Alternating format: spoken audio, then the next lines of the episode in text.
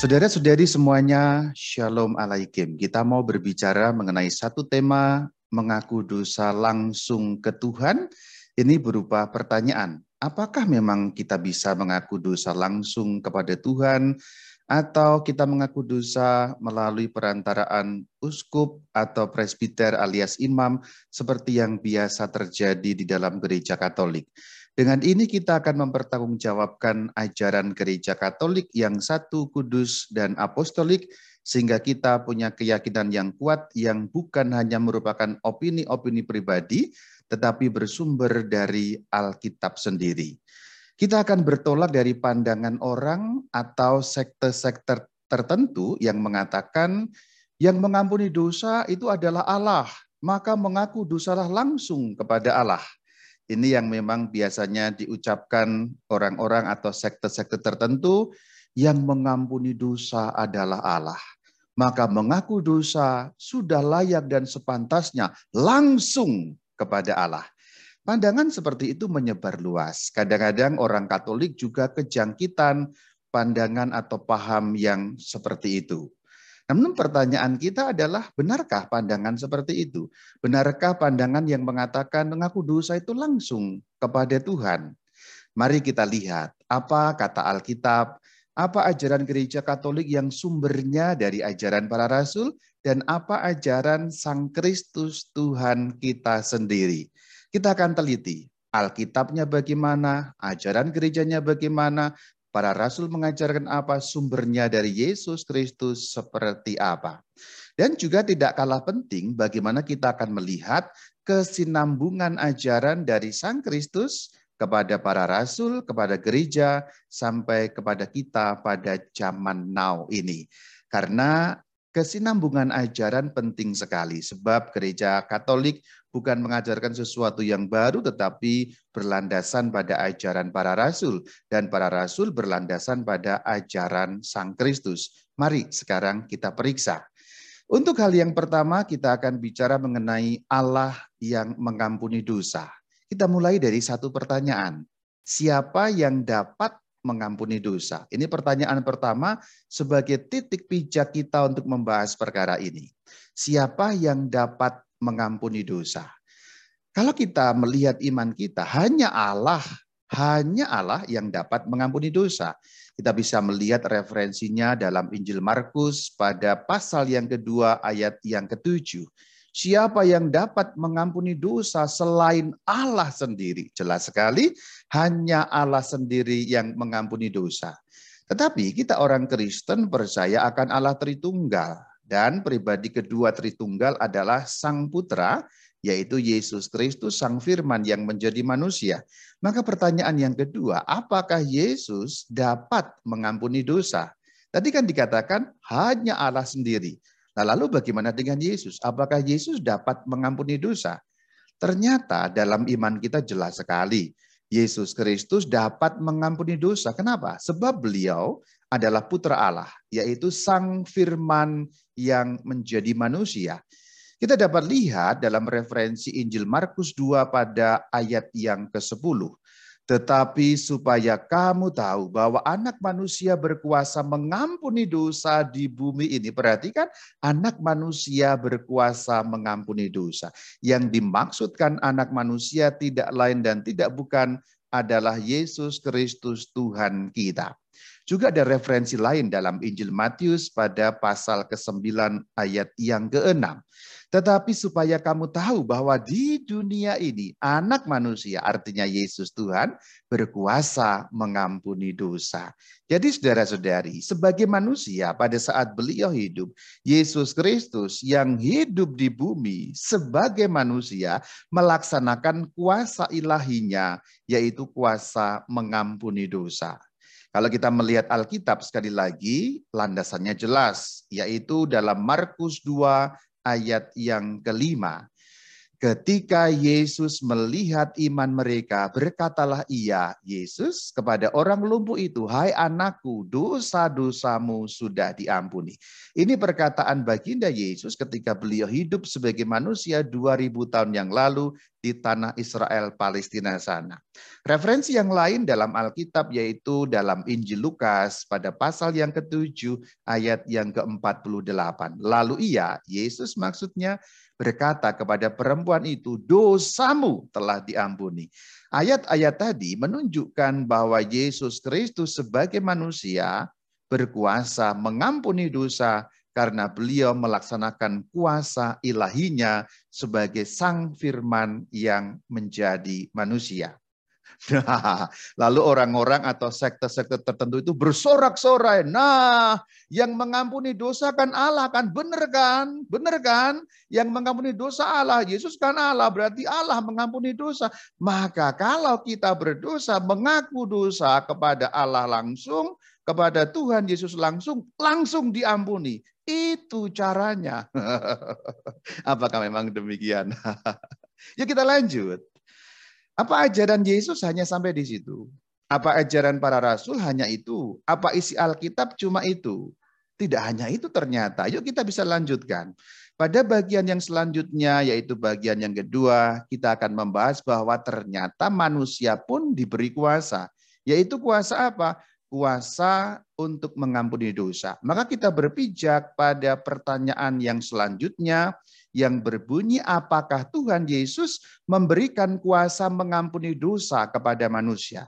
Ini pertanyaan lanjutan dari pertanyaan-pertanyaan awal yang sudah dijawab. Siapa mengampuni dosa? Allah. Yesus sebagai firman Allah yang menjadi manusia, apakah mampu atau dapat mengampuni dosa? Iya. Apakah hanya Allah dan Yesus yang berkuasa mengampuni dosa? Iya, tentu saja dengan demikian hanya Allah yang mengampuni dosa. Tetapi kita bergerak lebih lanjut, apakah kuasa mengampuni dosa itu bahasa simpelnya digenggam sendiri oleh Sang Kristus, tidak diberikan? Yuk kita lihat dalam lanjutan ini. Ternyata Sang Kristus mempercayakan kuasa pengampunan dosa kepada manusia. Berarti bukan digenggam oleh beliau sendiri, tidak dibagi. Tidak demikian. Ternyata ada kuasa yang diberikan kepada manusia dan itu bukan perkataan Ramabayu, tapi itu merupakan perkataan Sang Kristus sendiri sebab kita dapat melihat referensinya di dalam Injil Yohanes pada pasal yang kedua puluh ayat yang kedua puluh tiga. Jikalau kamu, maksudnya para murid di sini, mengampuni dosa orang, dosanya diampuni. Dan jikalau kamu menyatakan dosa orang tetap ada, dosanya tetap ada. Perhatikan, jika para murid mengampuni dosa orang, dosanya diampuni. Siapa yang mengampuni dosa? Tentulah Allah. Tetapi dengan memperhatikan Yohanes dua puluh ayat ke dua puluh tiga, kita menjadi tahu bahwa kuasa Sang Kristus mengampuni dosa itu dipercayakan juga kepada para murid atau para rasulnya. Ini terbukti dari ayat ini. Jika kamu para rasul mengampuni dosa orang, dosa orang yang telah kalian ampuni itu, dosa mereka diampuni. Bagaimana menjelaskan ayat ini? Kalau, saya katakan kalau, jika Sang Kristus tidak membagikan kuasa itu, Sang Kristus tidak mempercayakan kuasa itu kepada manusia, dalam hal ini adalah para rasul Tuhan.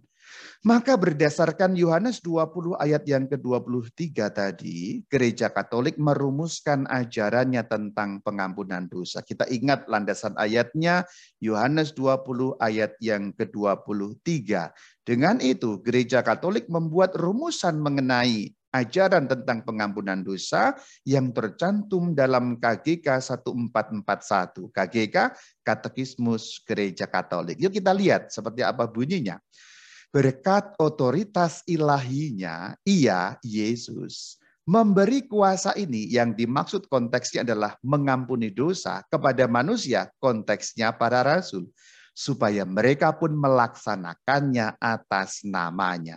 Dan rumusan dalam K G K seribu empat ratus empat puluh satu ini bukan rumusan ngarang, tetapi sumbernya jelas Yohanes dua puluh ayat yang ke dua puluh tiga. Maka kalau kita baca, sekali lagi K G K seribu empat ratus empat puluh satu, berkat otoritas ilahinya, Yesus memberikan kuasa mengampuni dosa kepada manusia, yaitu para rasul, supaya para rasul melaksanakannya atas namanya, nama Yesus.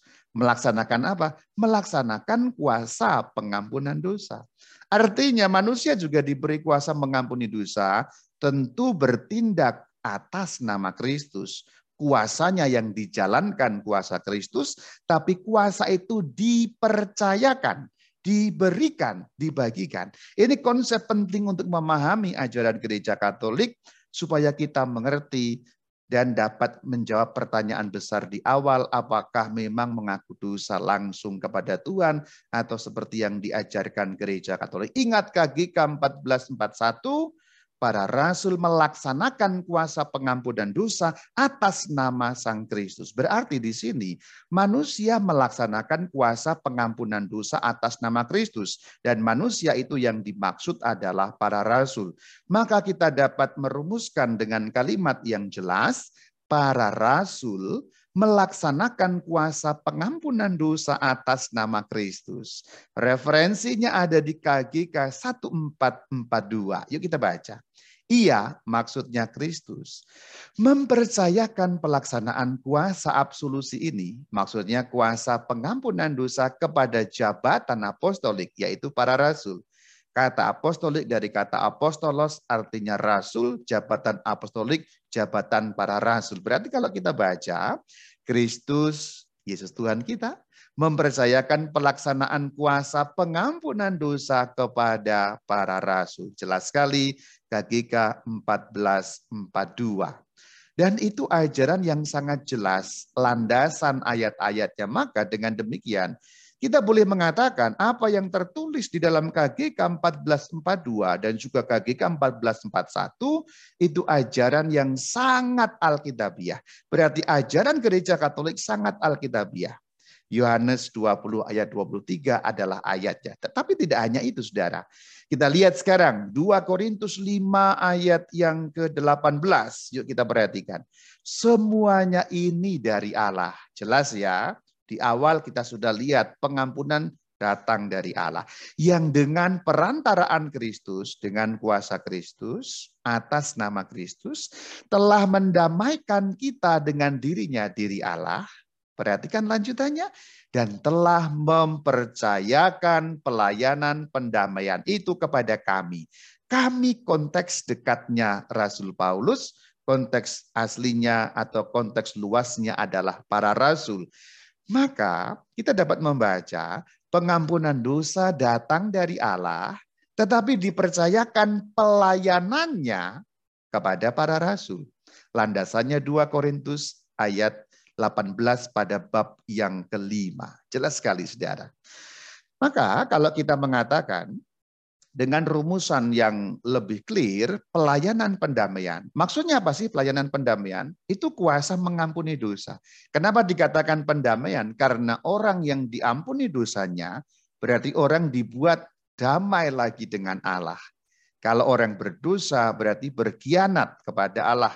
Persekutuan dengan Allah rusak. Ketika orang diampuni dosanya, maka terjadi perdamaian dengan Allah, rekonsiliasi dengan Allah. Itulah kenapa sakramen kita dalam Gereja Katolik selain dinamakan sakramen tobat juga dinamakan sakramen rekonsiliasi, atau kalau terjemahan dalam bahasa Indonesia sakramen pendamaian. Nama ini memang tidak populer, tetapi nama itu jelas tertulis dalam ajaran gereja, dalam katekismus Gereja Katolik, yaitu sakramen pendamaian. Maka kalau kita baca dalam kerangka zaman sekarang, dua Korintus lima ayat delapan belas kita bisa membacanya, Allah melalui Yesus mempercayakan pelayanan sakramen rekonsiliasi kepada para rasul. Itu jelas sekali, saudara. Kuasa pengampunan dosa telah dipercayakan kepada para rasul. Berarti manusia diberi wewenang kuasa untuk mengampuni dosa menggunakan kuasa Yesus. Atas nama Yesus Kristus Tuhan. Itu akan makin jelas lagi kalau kita lihat pada ayat yang ke sepuluh. Masih dalam dua Korintus pada pasal yang kelima. Yuk kita lihat. Jadi kami ini, para rasul maksudnya, utusan-utusan Kristus. Perhatikan kalimat lanjutannya yang menarik sekali untuk kita beri perhatian. berilah dirimu didamaikan dengan Allah. Yuk kita lihat dan kita dalami ya. Kami para rasul, utusan-utusan Kristus dalam rangka apa? Dalam rangka melayani pengampunan dosa. Maka dikatakan berilah dirimu didamaikan. Kalau mengaku dosa langsung, maka harusnya ayat ini berbunyi berdamailah sana dengan Allah. Kalau umat, kalau orang-orang diminta untuk langsung mengaku dosa pada Allah. Tetapi tidak. dua Korintus lima ayat dua puluh mengatakan berilah dirimu didamaikan. Jadi kata yang dipakai didamaikan dalam bentuk pasif. Kalau kita mengecek dalam bahasa asli Alkitab sekalipun, yaitu bahasa Yunani, itu juga bentuknya pasif. Berilah dirimu supaya diperdamaikan. Berarti antara Allah dan umat ada tanda petik pengantara yang menjadi juru damai antara Allah dan manusia yang berdosa itu. Maka kata-katanya berilah dirimu didamaikan. Yuk aku ajak untuk melihat terjemahan yang lain dalam bahasa Inggris. Ini dalam ayat yang sama, dua Korintus lima ayat dua puluh. Ini saya kutip dari K J V ya, King James Version. Saya sengaja kutip terjemahan yang non-Katolik. Ini terjemahan bukan terjemahan Katolik. Karena nanti kalau terjemahan Katolik kan nanti bisa dianggap, lah itu kan terjemahan Katolik, terjemahannya dipelintir katanya. Tapi ini terjemahan bukan terjemahan Katolik. Perhatikan yang cetak warna kuning langsung ya. Be ye reconciled. Be ye, you, itu terjemahan lama ya. Ye, karena Inggris yang lama. Be you reconciled. Jadi pasif bentuknya. Berilah dirimu, biarkanlah dirimu didamaikan dengan Allah. Oleh siapa? Oleh we yang disebut. Karena we are ambassadors for Christ. Kami utusan-utusan Kristus dalam rangka urusan pendamaian alias pengampunan dosa. Jadi ayat-ayat dalam dua Korintus lima ini sangat jelas, terutama fokus pada ayat yang ke dua puluh. Dan makin jelas lagi, makin terang benderang kalau kita lihat di dalam kitab Injil Matius pada pasal yang ke enam belas ayat yang ke sembilan belas. Makin jelas lagi. Kepadamu, maksudnya Petrus, rasul dengan demikian, akan kuberikan kunci kerajaan surga, kunya Tuhan Yesus. Apa yang kau ikat di dunia ini akan terikat di surga. Dan apa yang kau lepaskan di dunia ini akan terlepas di surga. Perhatikan bagaimana kuasanya begitu besar. Kunci kerajaan surga. Sehingga yang diikat oleh rasul di dunia ini terikat di surga. Sampai dalam hidup kekal, dalam hidup akhirat. Itu efeknya. Kalau dilepaskan, terlepas dalam hidup akhirat. Berdasarkan Matius enam belas ayat sembilan belas inilah gereja Katolik merumuskan ajarannya di dalam K G K seribu empat ratus empat puluh empat. Kita lihat bunyinya apa. Tuhan memberi kepada para rasul kuasanya sendiri untuk mengampuni dosa. Jadi rumusannya jelas sekali. K G K seribu empat ratus empat puluh empat, Tuhan memberi kepada para rasul kuasanya sendiri untuk mengampuni dosa. Landasannya Matius enam belas ayat yang ke sembilan belas. K G K ini belum selesai. Kalimat lanjutannya masih ada. Jelaslah bahwa tugas mengikat dan melepaskan yang diserahkan kepada Petrus ternyata diberikan juga kepada Dewan para Rasul dalam persekutuan dengan kepalanya. Kepalanya yang dimaksud adalah Rasul Petrus. Yang kemudian pengganti Rasul Petrus itu namanya Paus atau uskup Roma. Jadi mengikat dan melepas, konteks ayat dalam enam belas Matius tadi, ayat sembilan belas diberikan kepada Petrus, tapi maksudnya tidak hanya Petrus sendirian, tapi seluruh rasul sebagai persekutuan para rasul atau dewan para rasul. Perhatikan ada kata mengikat dan melepas. Apa sih artinya melepas dan mengikat? Kan kita sudah sering membaca dalam Matius pasal enam belas ayat sembilan belas. Yang kau ikat di dunia, yang kau lepaskan. Apa sih maksudnya? Apa tafsirannya? Gereja Katolik sudah mengajarkan mengenai persoalan melepas dan mengikat ini. Di mana? Di dalam K G K seribu empat ratus empat puluh lima sudah ada makna yang diberikan oleh magisterium atau wewenang mengajar gereja. Yuk kita buka K G K seribu empat ratus empat puluh lima. Kata-kata mengikat dan melepaskan berarti siapapun yang akan kamu kucilkan dari persekutuan, maka Allah pun akan mengucilkannya dari persekutuan dengan dirinya. Perhatikan. Jadi kalau dikucilkan dari persekutuan, artinya dari gereja, Allah juga demikian. Jadi kuasanya punya dampak sampai akhirat yang diberikan kepada para rasul. Jadi bukan kuasa yang sembarangan. Kuasa yang benar-benar punya dampak dalam kehidupan yang kekal. Lanjutannya, siapapun yang akan kamu terima kembali dalam persekutuanmu, maka Allah pun akan menerimanya kembali dalam persekutuan dengan dirinya. Jadi persekutuanmu maksudnya persekutuan gereja. Maka bagian terakhir dari K G K empat belas empat puluh lima menutup dengan seperti ini. Pendamaian atau perdamaian dengan gereja tidak dapat dipisahkan dari perdamaian dengan Allah. Perdamaian selalu berarti pengampunan dosa. Diampuni dosanya berdamai dengan Allah, tapi juga berdamai dengan gereja, masuk kembali kepada persekutuan. Berarti urusan pengampunan dosa tidak bisa lepas dari gereja. Ini jelas sekali rumusan dalam K G K empat belas empat puluh lima dalam kalimat yang terakhir. Landasannya di mana? Matius enam belas ayat yang ke sembilan belas.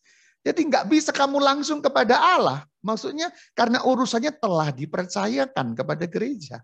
Dalam bahasa Jepang jelas dan gampang, konternya Allah sudah tutup, lalu konternya Allah dipercayakan kepada gereja.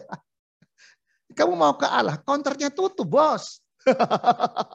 Yang buka sekarang, yang melayani urusan pengampunan dosa dari Allah adalah gereja yang satu, kudus, Katolik, dan apostolik, yaitu gereja Katolik. Maka ada catatannya, pengampunan dosa punya aspek gerejawi, tidak hanya bersangkut paut dengan Allah saja, melainkan juga dengan gerejanya. Itulah kenapa pengampunan dosa dipercayakan melalui gereja. Maka dalam tataran praktis, kalau kita mengaku dosa tidak langsung kepada Allah, tapi melalui gereja yang dilayani oleh pelayan-pelayan gerejanya. Jadi ini landasan-landasan ayatnya jelas sekali dalam Alkitab, tadi sudah saya buka. Kemudian landasan magisteriumnya pun juga jelas sekali. Kita sekali lagi mengingat dua Korintus lima ayat ke dua puluh, berilah dirimu didamaikan dengan Allah. Resapkan kata-kata ini. Ini perkataan Alkitab, perkataan Rasul Paulus yang juga merupakan perkataan para rasul yang lain. Berilah dirimu didamaikan dengan Allah. Kalau engkau merasa dapat mengaku dosa langsung kepada Allah, perhatikan baik-baik ayat ini. Berilah dirimu didamaikan dengan Allah. Bukan mengatakan berdamailah sana dengan Allah. Ini dua hal yang berbeda, saudara. Berbeda sekali. Berilah dirimu didamaikan dengan Allah, berbeda dengan sana. Berdamailah sendiri dengan Allah. Kalau orang suruh ngaku dosa langsung, maka ayat ini akan berbunyi, sanalah berdamai dengan Allah. Tapi tidak, ayat ini dikatakan berilah dirimu. Maka ayat ini menyiratkan suatu hubungan yang seperti ini. Kita perhatikan ya, dua Korintus lima ayat dua puluh menyiratkan hubungan yang seperti ini. Allah dan umat. Umat yang berdosa ketika akan berdamai dengan Allah, mohon ampun kepada Allah, mengaku dosa kepada Allah supaya Allah memberikan pengampunan dosa melalui para rasul. Itulah kenapa dikatakan berilah dirimu didamaikan dengan Allah. Maka kalau digambar seperti ini, Allah, umat, di tengah-tengahnya para rasul yang melayani pelayanan pengampunan dosa, berarti mengaku dosa. Umat yang berdosa ini melalui para rasul, kemudian Allah memberikan pengampunan dosa juga melalui para rasul. Ini perkataan siapa? Perkataan Sang Kristus, ajaran para rasul yang tertulis dalam Alkitab yang kemudian dirumuskan oleh gereja Katolik di dalam K G K alias Katekismus Gereja Katolik sebagai magisterium bagi kita, sebagai tuntunan dan pedoman untuk menilai sesuatu terkait hal ini. Jelas sekali bukan? Gambar ini juga menjadi jelas. Dan saudara-saudari, kalau kita selesai sampai di sini, berhenti sampai di sini, halnya sudah jelas. Judul kita di depan, mengaku dosa langsung kepada Allah, sudah terjawab. Tidak. Gereja mengajarkan tidak demikian, para rasul mengajarkan tidak demikian, Alkitab mengajarkan tidak demikian, dan itu merupakan pengajaran langsung dari Sang Kristus kepada kita. Maka tidak ada yang langsung tapi melalui para rasul. Kalau kita berhenti di sini beres, tetapi kita mau bergerak lebih dalam lagi. Yuk saya antar untuk satu tingkat lebih dalam lagi untuk membahas ini dengan lebih cermat dan teliti. Bagian selanjutnya, bagian ketiga, aku mengajak engkau semua untuk bicara mengenai meneruskan kuasa. Tadi kan sudah jelas ya. Allah Tuhan Yesus memberikan kuasa kepada para rasul untuk menyampaikan pengampunan dosa. Kemudian kuasa yang diterima oleh para rasul itu diteruskan, dialihkan, dilanjutkan kepada penerus-penerusnya. Ingat tadi seperti ini susunannya ya. Allah dan umat, umat yang mengaku dosa melalui para rasul, Allah mengampuni dosa kepada umat melalui para rasul. Pertanyaan selanjutnya untuk tahu lebih dalam, apakah kuasa pengampunan dosa alias pelayanan pendamaian dipercayakan hanya kepada para rasul? Perhatikan kalimat tanya ini. Apakah kuasa pengampunan dosa alias pelayanan pendamaian dipercayakan hanya kepada para rasul? Maksudnya apa? Kalau hanya kepada para rasul berarti setelah rasul mati selesai. Apa jawabannya? Ada dua kemungkinan. Jika iya, jika hanya kepada para rasul, maka setelah rasul meninggal semuanya, tidak ada lagi pelayanan pendamaian. Itu kalau pelayanan pengampunan dosa hanya diberikan kuasanya kepada para rasul. Berarti begitu semua rasul meninggal, pelayanan itu selesai. Berarti antara Allah dan manusia tidak ada yang melayani pengampunan dosa lagi. Tetapi jika tidak, maka setelah para rasul meninggal masih ada dong pelayanan pendamaian. Tetapi oleh siapa? Tadi kan dikatakan yang menjadi perantaranya kan para rasul. Kalau rasul sudah meninggal semua, oleh siapa? Ini pertanyaan selanjutnya. Jika masih ada pelayanan pendamaian alias kuasa pengampunan dosa setelah rasul-rasul meninggal, siapa yang melaksanakannya? Ini kan pertanyaan lanjutan yang perlu kita jawab. Gak mungkin dong selesai. Masa selesai? Kalau selesai kan berarti bagaimana kemudian kita mendapatkan pengampunan dari Allah? Bagaimana kita pengakuan dosa kepada Allah dan turunnya pengampunan kepada kita? Rasul meninggal selesai. Masa begitu? Kan tidak. Sebenarnya tidak selesai. Karena warta Injil, pelayanan tentang kabar Injil, pelayanan tentang pengampunan dosa harus berlanjut bahkan dengan meninggalnya para rasul. Artinya, meninggalnya para rasul, semua rasul wafat tidak menghentikan warta Injil. Tidak menghentikan bagaimana kuasa pengampunan akan diteruskan. Referensinya ada di Matius dua puluh delapan ayat yang ke dua puluh. Ajarlah mereka melakukan segala sesuatu yang telah kuperintahkan kepadamu. Perhatikan, ajarlah mereka melakukan segala sesuatu yang telah kuperintahkan. Akunya baginda Yesus. Berarti ajar terus. Kalimat terakhir lebih jelas lagi. Aku menyertai kamu senantiasa sampai akhir zaman. Berarti begitu rasul meninggal, pengajaran tadi itu tidak berhenti karena harus sampai akhir zaman. Warta Injil harus sampai akhir zaman. Pelayanan pengampunan harus sampai akhir zaman. Pelayanan pendamaian harus sampai akhir zaman. Berilah dirimu didamaikan dengan Allah juga harus sampai akhir zaman. Tapi bagaimana supaya sampai akhir zaman, para rasul meneruskan wewenang mereka kepada para penerus mereka. Itulah yang dinamakan suksesi apostolik. Di dalam kisah yang diceritakan dalam Alkitab, dalam ajaran gereja Katolik juga, penerus para rasul namanya episkopos. Episkopos terjemahannya dalam bahasa Indonesia itu uskup ya. Episkopos. Kopos, episkopus, episkop, piskop, uskup. Jadi itu alurnya penerjemahannya seperti itu. Maka kalau dalam bahasa Indonesia kita mengenal kata uskup, itu bunyi Yunaninya episkopos. Itulah mereka para penerus rasul-rasul. Maka penerus rasul-rasul yaitu para uskup itulah yang melanjutkan wewenang pengampunan dosa. Itu yang dinamakan suksesi apostolik. Suksesi meneruskan apostolik para rasul. Meneruskan wewenang dan kuasa dari para rasul. Referensinya ada dalam Titus satu ayat yang kelima. Titus merupakan seorang uskup juga. Jadi kalau pada zaman sekarang kita harus menyebutnya Bapak Uskup Titus ya. Ini bukan orang biasa, tapi ini seorang uskup yang diberi kuasa oleh Rasul Paulus. Perhatikan surat ini.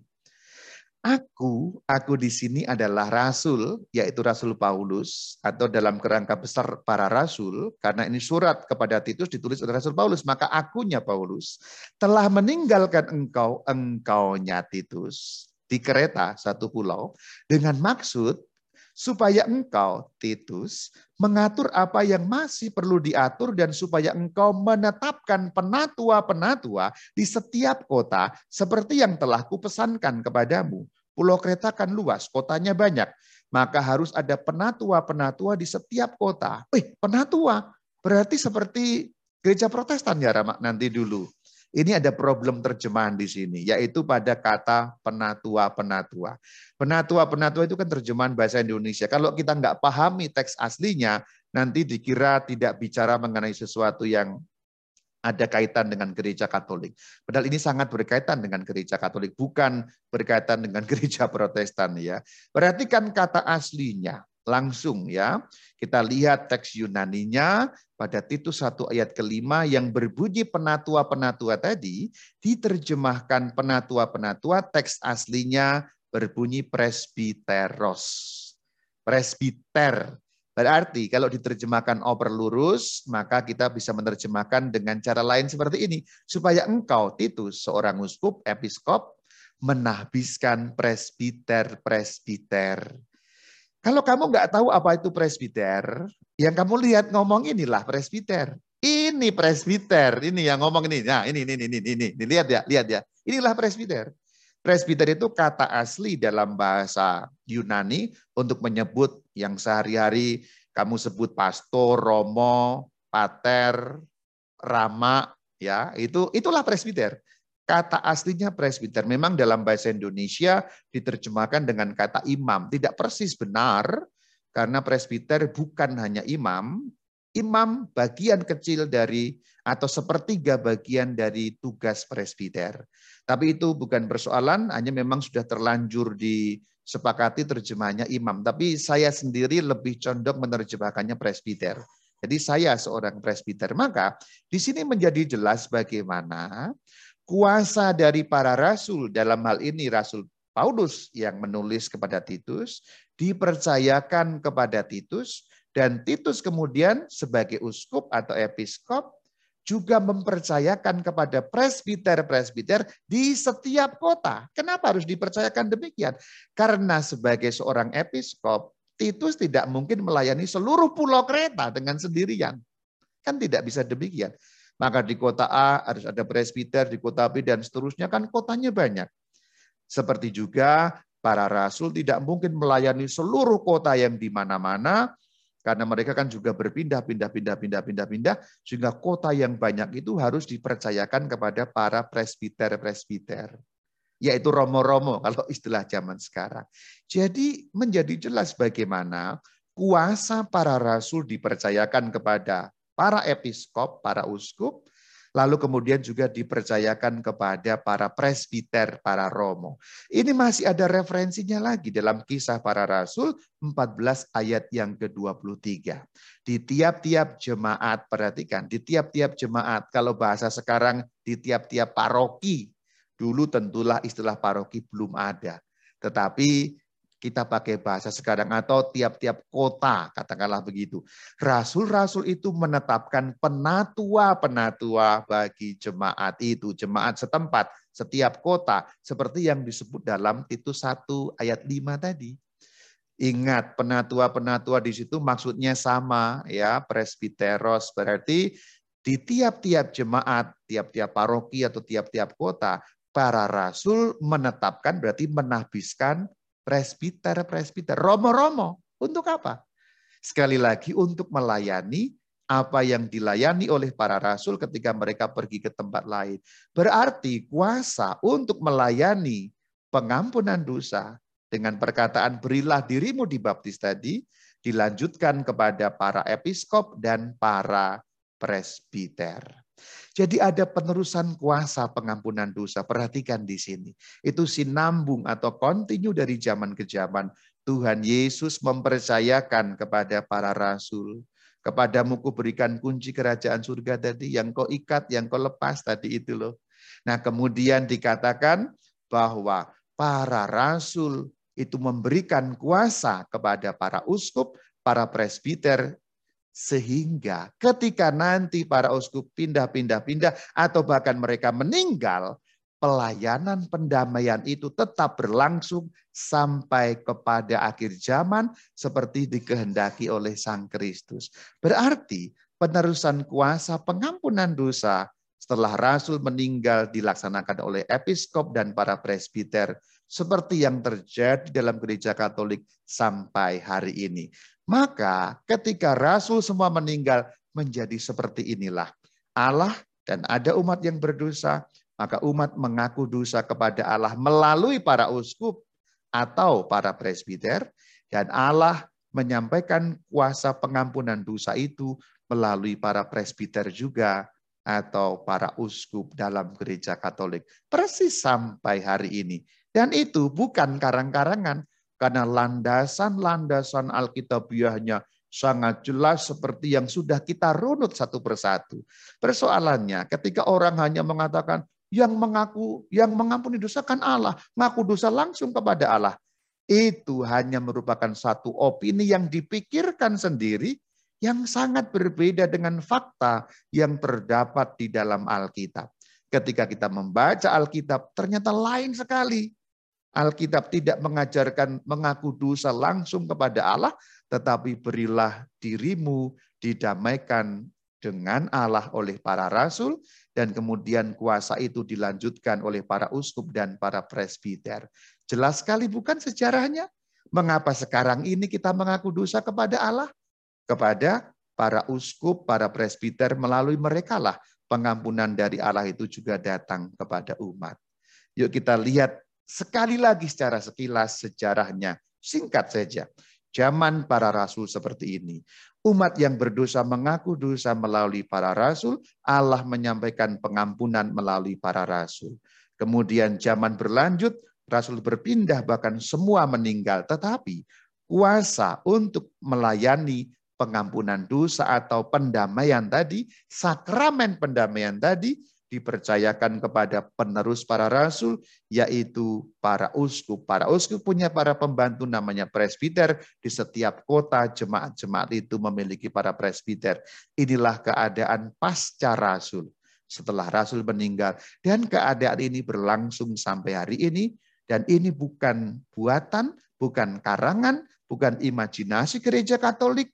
Apalagi merupakan pembohongan publik dari Gereja Katolik, bukan sama sekali. Tetapi ini merupakan apa yang dikatakan Alkitab. Runutan landasan Alkitabnya jelas sekali, dan gereja merumuskan ajarannya di dalam K G K, Katekismus Gereja Katolik.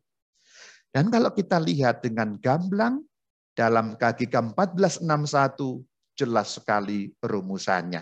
Yuk kita baca K G K empat belas enam puluh satu. Karena Kristus telah percayakan pelayanan perdamaian kepada rasul-rasulnya, maka pengganti-penggantinya, pengganti-pengganti para rasul maksudnya, yaitu para uskup dan rekan kerja mereka, para presbiter, terus melaksanakan pelayanan ini. Pelayanan apa? Pelayanan pendamaian. Seperti yang dikatakan dua Korintus lima, berilah dirimu dibaptis. Jelas sekali rumusan K G K empat belas enam puluh satu. Belum selesai, ada lanjutannya. Para uskup dan para presbiter telah menerima wewenang berkat sakramen tahbisan. Seperti Titus ditahbiskan Paulus dan diberi kuasa, demikianlah semua uskup dan semua presbiter mendapat wewenang kuasa pengampunan itu karena ditahbiskan dalam nama Allah. Untuk apa? Untuk mengampuni dosa. Atas nama Bapa dan Putra dan Roh Kudus. Bagian terakhir sebagai penutup ringkas lagi, kutampilkan ayat-ayat mengenai tema kita. Jadi bagaimana? Masih mau bilang mengaku dosa langsung kepada Tuhan? Lihat ayat-ayat ini. Matius enam belas ayat sembilan belas. Kepadamu, Petrus, akan kuberikan, Yesus maksudnya, kunci kerajaan surga. Apa yang kau ikat di dunia ini akan terikat di surga, dan apa yang kau lepaskan di dunia ini akan terlepas di surga. dua Korintus lima ayat delapan belas. Semuanya ini dari Allah, yang dengan perantaraan Kristus telah mendamaikan kita dengan dirinya dan telah mempercayakan pelayanan pendamaian itu kepada kami, yaitu kepada para rasul. Jadi demikian bunyi dua Korintus lima ayat dua puluh, kami ini para rasul, utusan-utusan Kristus, berilah dirimu didamaikan dengan Allah. Dan pelayanan pendamaian itu, berilah dirimu didamaikan dengan Allah itu kemudian berlanjut. Ketika zaman rasul selesai, rasul semua meninggal, pengganti mereka yaitu para uskup dan pembantu para uskup namanya presbiter tetap melayani pelayanan pendamaian. Pengakuan dosa kita menyebutnya sehari-hari, sakramen tobat nama lainnya, atau sakramen rekonsiliasi. Dengan demikian, jelas sekali ajaran Katolik sumbernya dari firman Tuhan sendiri. Shalom. Alaikum.